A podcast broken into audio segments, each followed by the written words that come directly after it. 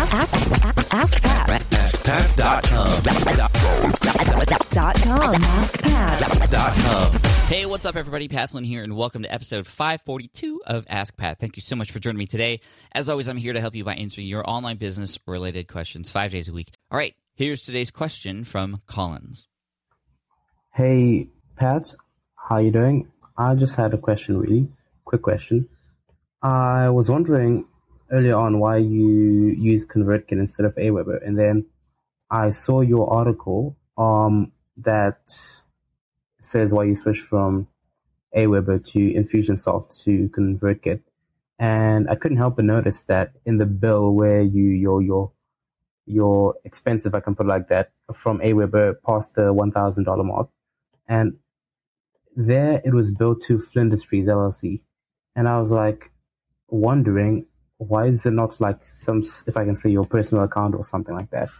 So my question then is, why is it that you decided to open up a LLC, a company, if I can put it like that? Why isn't it just you and your bank account? Um, is, has it grown to that point where you need a whole, where you need to like put it all under a company? Is because there's too many streams of income? What what were the parameters? What happened? What what made you decide to open up a company for this this everything you're doing? Um, is it a company to you? Is that how you consider it, or something? And yeah, I mean, is it too many streams of income? Is it tax issues or yeah, auditing and whatnot? You and frozen accounts you're trying to avoid, or has it always just been a company when you started from the get go? Let me know what's up, Collins. Hey, Collins, thanks so much for the question. Uh, interestingly enough, this is one of the most more common questions related to um, starting a business, which is, you know, when do you or why would you open an LLC or start an actual company instead of just keeping it under your own sort of sole proprietor self. Uh, the reason there's a there's a number of reasons for that, and and for those of you who are listening, Collins was referencing a an article that I wrote where I talked about how I switched from Aweber as an email service provider to Infusionsoft to now ConvertKit, and I was sharing some some of the bills and things that I was paying because that was like one factor of, of why I was switch, switched over among many. But in the bill, it was billed to Flynndustries LLC, which is my company, Flynndustries LLC, and not just Pat Flynn. Uh, and there's a number of reasons why that company exists. Um, yes, there are multiple streams of income. There are multiple sort of sub businesses within that umbrella company. Uh, but more than that, there's a lot that there's a couple things. Two, or one. Uh, let me start with one. One is it's for legal purposes. You know, if you have your business under your own sole proprietor self, and again, I'm not a legal professional, and I would make sure that you before you make any decisions in what you do in your own business and your own situation, you talk to a professional. Again, that's my disclaimer there. Um, but I did it because for a couple of reasons. One, I wanted to make sure that I kept my business separate than my personal stuff or from my personal stuff. And the reason that's important and why you need to create a business to do that is because if for whatever reason your business were to get sued or something happened there, uh, my personal assets, because they're completely separated, wouldn't be touched at all. So that that's one thing, uh, you know, for the legal for the legal point of view, um, but also from a professional point of view. You know, if if you're doing business out there and you're trying to serve an audience and you're building things and you're creating products and you know you're just doing business out there, uh, if if you're just you, if if you have a company, it's more professional, and it's more professional from the viewer of the audience, but also in my own eyes, my own head, and that's really what has helped me more than anything. You know, creating this thing, it, it became serious in my head. That was the boom. I'm doing a business now. I got to be focused. I got to be organized. I got to be CEO of my company. I'm not just playing around. I'm not a scrappy entrepreneur anymore. I gotta actually build my business in a way that will grow and that will serve others even better. Now, there's a lot that goes along with that. Of course, there's uh, the legal stuff that goes along with creating a business, which is really important. Uh, there's also the tax benefits and the write offs. You know, the, I can write things off as a business that I couldn't, you know, doing personal stuff uh, like before. Now, when did I open my business? I didn't start my LLC when I started my blogs. I started my LLC when I figured out that, wow, this is what I want to do for ever, you know, be an entrepreneur.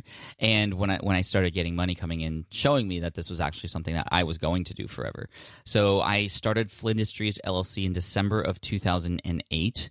For those of you who might remember my story, um, my blog Smart Passive Income started in October of 2008, so a few months before that. And I started generating an income from greenexamacademy.com, the site that I used to teach people how to pass the LEED exam. That started monetizing in October of 2008 as well.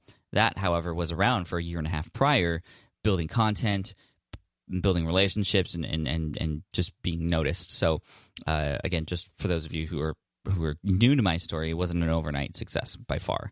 Uh, anyway, that's why I have the business for legal and tax purposes, for separation from my personal assets and protection. I mean, that's really what a business is, is there for uh, your protection, but also my mindset to keep me focused on growing the business to actually treating it in a way that I would be, you know, taking it seriously.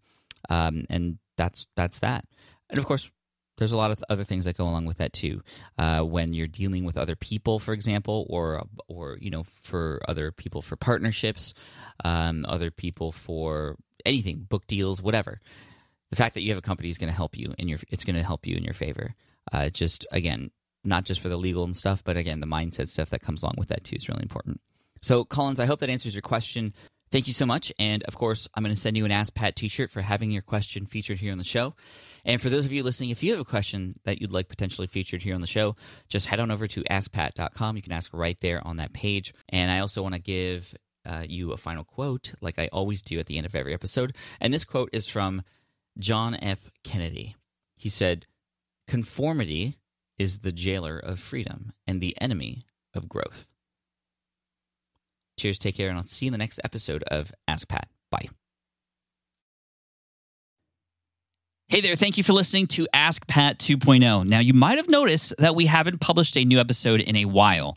And that is because in 2023, after 1,269 episodes, we decided to sunset the show.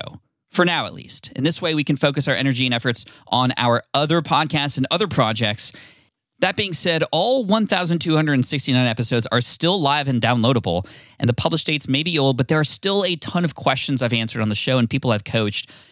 Those episodes are just as valuable as they were back then. So you can also visit smartpassiveincome.com slash askpat to dig through the archives. Plus, there's a search tool on the website that lets you search across our podcasts and blog.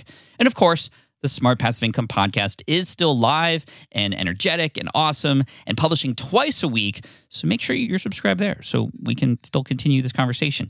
And we have some of the foremost experts and thought leaders in entrepreneurship on the show every single week. So you definitely don't want to miss it. Again, check it out. It's the Smart Passive Income podcast. Just find it wherever you're listening to this podcast. You can find it there as well. Thank you again for listening in, and I'll catch you in the next one. Cheers.